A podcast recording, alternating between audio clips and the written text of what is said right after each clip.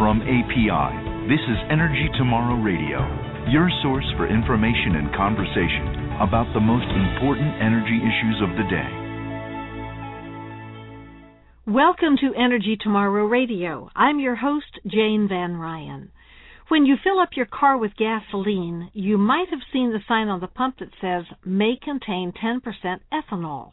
These signs are very common in many parts of the country today because increasing amounts of this corn based fuel are being added to gasoline.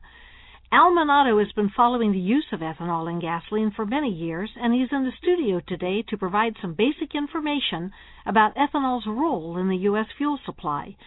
Al is Fuels Issues Manager at API and previously worked at the Environmental Protection Agency.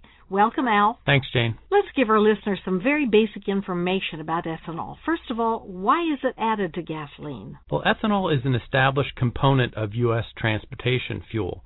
We've been adding it, ethanol to gasoline since 1979. Ethanol is a valuable gasoline blend stock because it is high in octane. Given the current and projected worldwide energy demand, the U.S. needs all sources of energy as well as a greater commitment to energy efficiency and energy security. Biofuels, including ethanol, are an important resource. Under federal law, Al, how much ethanol is supposed to be added to gasoline this year? Hasn't Congress mandated certain amounts? Yes, the Renewable Fuel Standard, or RFS, passed by Congress last December, greatly increased the existing biofuels mandate and established increasing requirements. So in this year, in 2008, we're, we are required to use 9 billion gallons a year versus the old standard of 5.4 billion gallons. In 2012, the standard is 12.2 and the old standard was 7.5. That mandate grows to be 36 billion gallons in 2022. And just to give you some perspective, last year when the standard was 4.7 billion gallons, our industry used almost 7 billion gallons. In fact, currently, almost two thirds of the of the gasoline we use contains ethanol. Well, that's a pretty big percentage, actually. Um, but does ethanol always account for roughly 10% of the fuel per volume?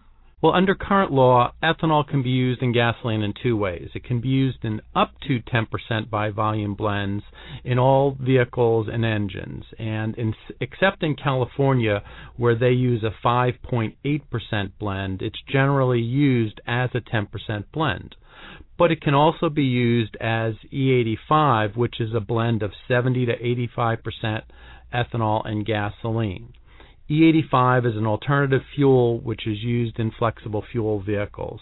Now, I talked about the RFS, and because the RFS will require more ethanol than can be used in the existing fleet, API is working with a multi stakeholder research coordination group that includes EPA, DOE, the automakers, the non road engine manufacturers, and the ethanol industry to look at intermediate blends. So those would be blends from 11% to, say, 30%. Um, we call that E10 plus and we're looking at whether we can use that type of blend in an, in some segment of vehicle and engine fleets. Basically, this group is working to identify research gaps and to fill those gaps. And obviously, to continue to increase the volume of ethanol that's in the fuel.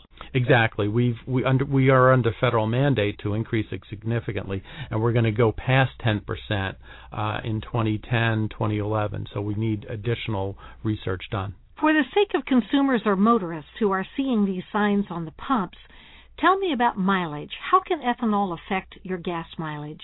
Uh, it it does affect mileage. As I said, ethanol is con- compatible with the existing vehicle fleet.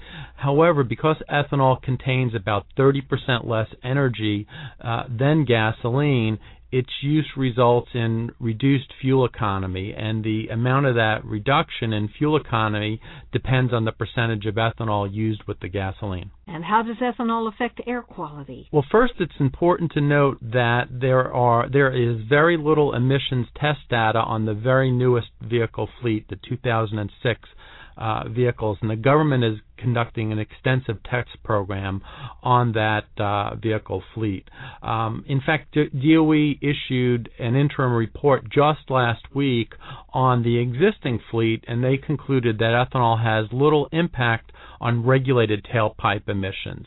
But generally, oxides of nitrogen increase slightly and carbon monoxide decrease with the use of ethanol.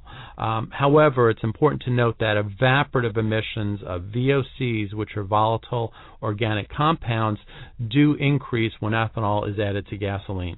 Al, you mentioned E85 in uh, response to an earlier question. I know that automobile makers have been making these so called flexible fuel vehicles for several years, apparently for the E85 market.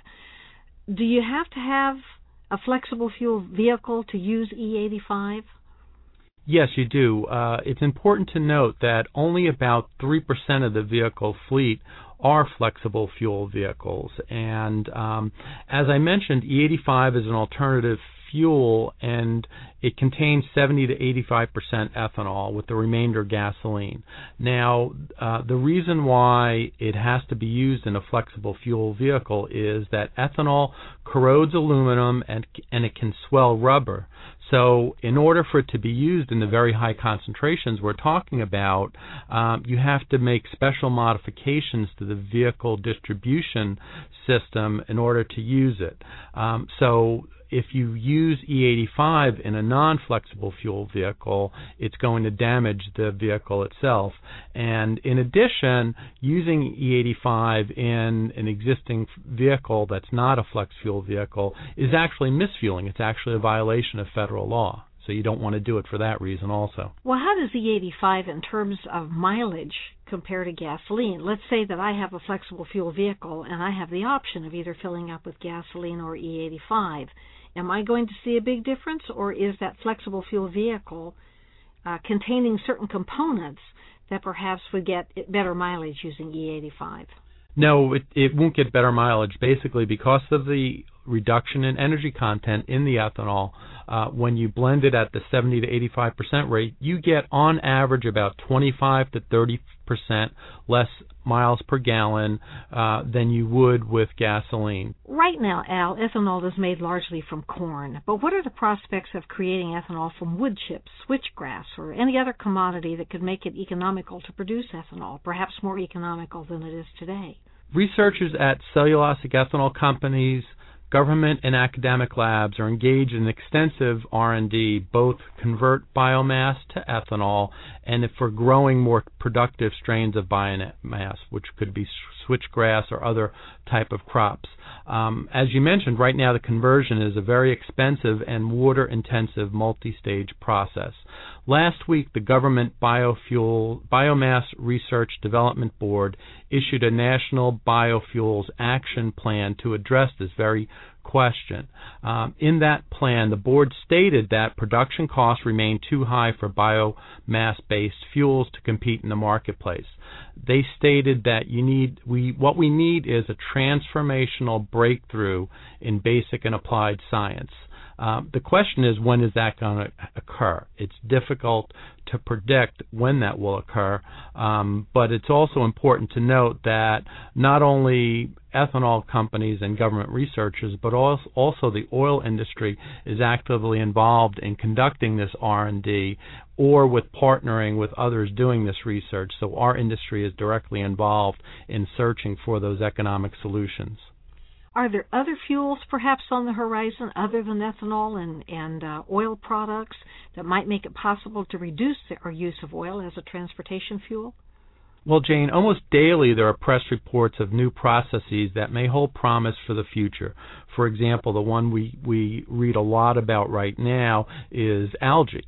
Um, clearly it's too early to pick winners and losers. So we think that the government should support basic research and allow the marketplace to assess the economic viability of these alternative fuels.